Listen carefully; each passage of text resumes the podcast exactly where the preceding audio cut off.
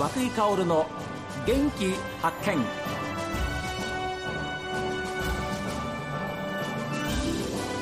おはようございます。和井薫です。和久井薫の元気発見。一日の始まりは私が発見した北海道の元気な人と出会っていただきます。今週は視覚障害ランナーでありインクルージョンという考え方を提唱している島真一郎さんにお話を伺っています。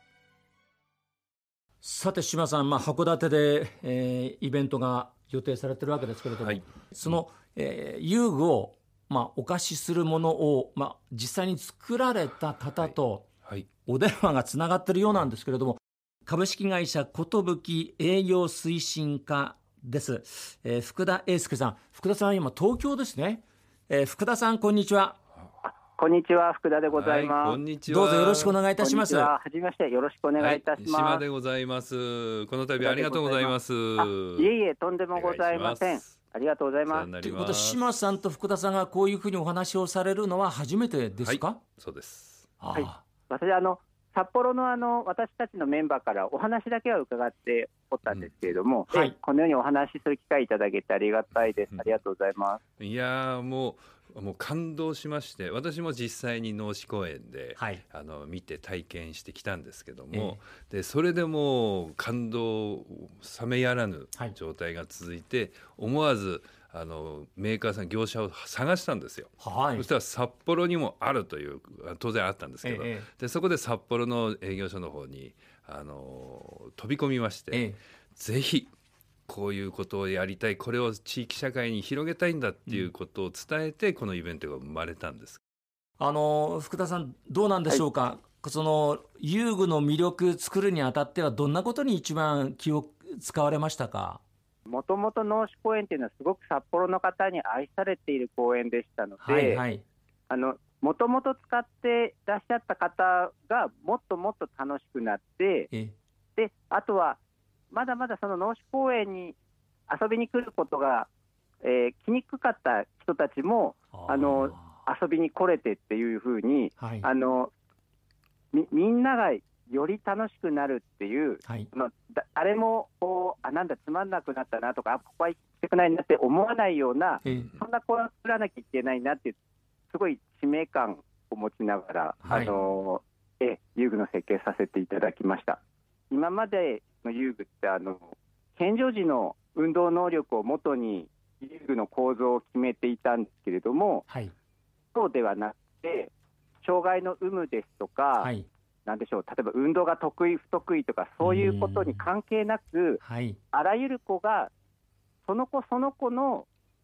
遊び方で遊べる、そしてその公園の中で過ごすことができるっていう既成概念を取っ払った遊具かなとえー、考えています。これがね、うん、あの本当に障害者だからとか障害児だからっていうことを全く理由にしてない作り方なんです。はい、みんなが使えるっていうことだけなんです。うん、ここに行けばみんなが遊べてその中で子どもたち同士のコミュニケーションの中でルールができたりとか仲良くなれたりっていうことがあの押し押し付けるのではなくて、はい、えー、親とかがこうしなさいって与えるのではなくて自然に生まれてくる環境、うん、でその子どもたちってすごい力を持ってるので、えー、もう自然にお友達になれちゃうんですね。どんな子どもたちでも、えー、でそういうことって大人には絶対で真似できないことなんです、はいはい、あそれは子どもたちに一番いいところですよね、はい、そうなんです、うん。あの福田さん、今、はい、島さんがお話しされたこと、どんなふうに お聞きになりましたか？あはい。あの僕も同じように考えていて、その島さんのおっしゃったことが、遊びの力なんだと思うんですね。で遊びっていうのは、目的がないと僕は思ってるんですよ。はい、でゴールもなければ目的もないっていうとなんか面白くなさそうですけどそうじゃなくて、目的がないからこそ自分で目標を立てたり挑戦しようって思ったりでどういう楽しみ方をしようって考えたりできるっていう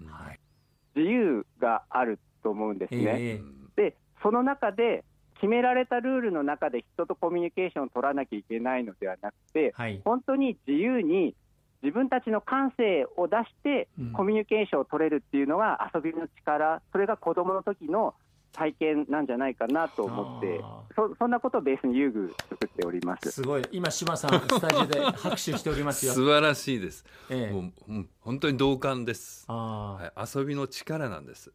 でその遊びの力で子どもたちっていうのは成長していって、うん。はい、その中でいろんな特徴とか自分の好みとか得意得て増えて、うん、えー、向き不向きっていうものを選択していって成長していく。中にはスポーツに走る、はい、そのそこに光を見出す子どもたちもいれば、うん、中にはアートとか芸術にあの自分の個性を見出していく子どもたちもいるし、はい、まあ、そういう全て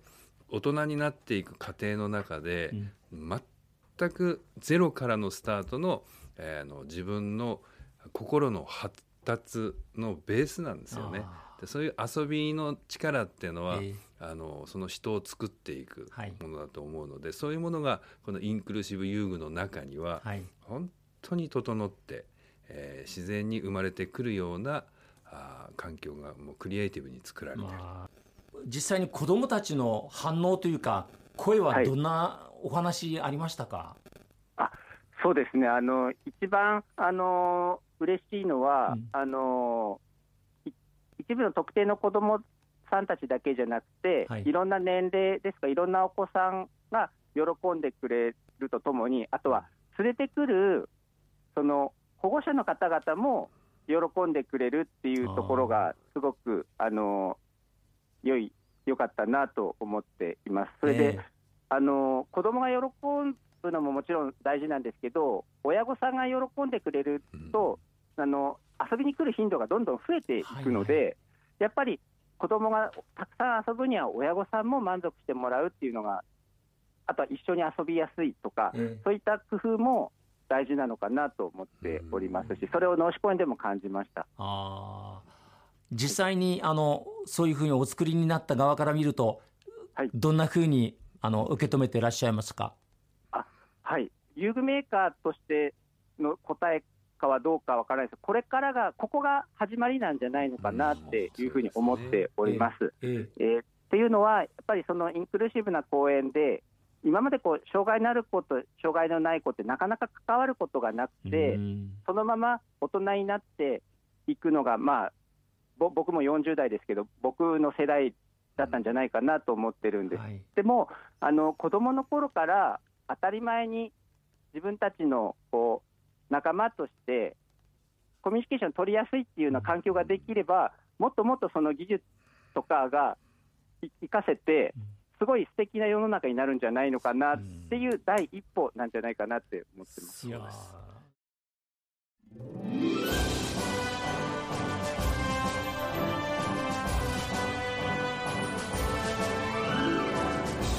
さあメッセージはこちらです。メール元気アットマーク STV.jp genki アットマーク STV.jp ファックスは0112027290おはがきの方は郵便番号060-8705 STV ラジオ和久井薫の元気発見までです。さあ今日も一日健やかにお過ごしください。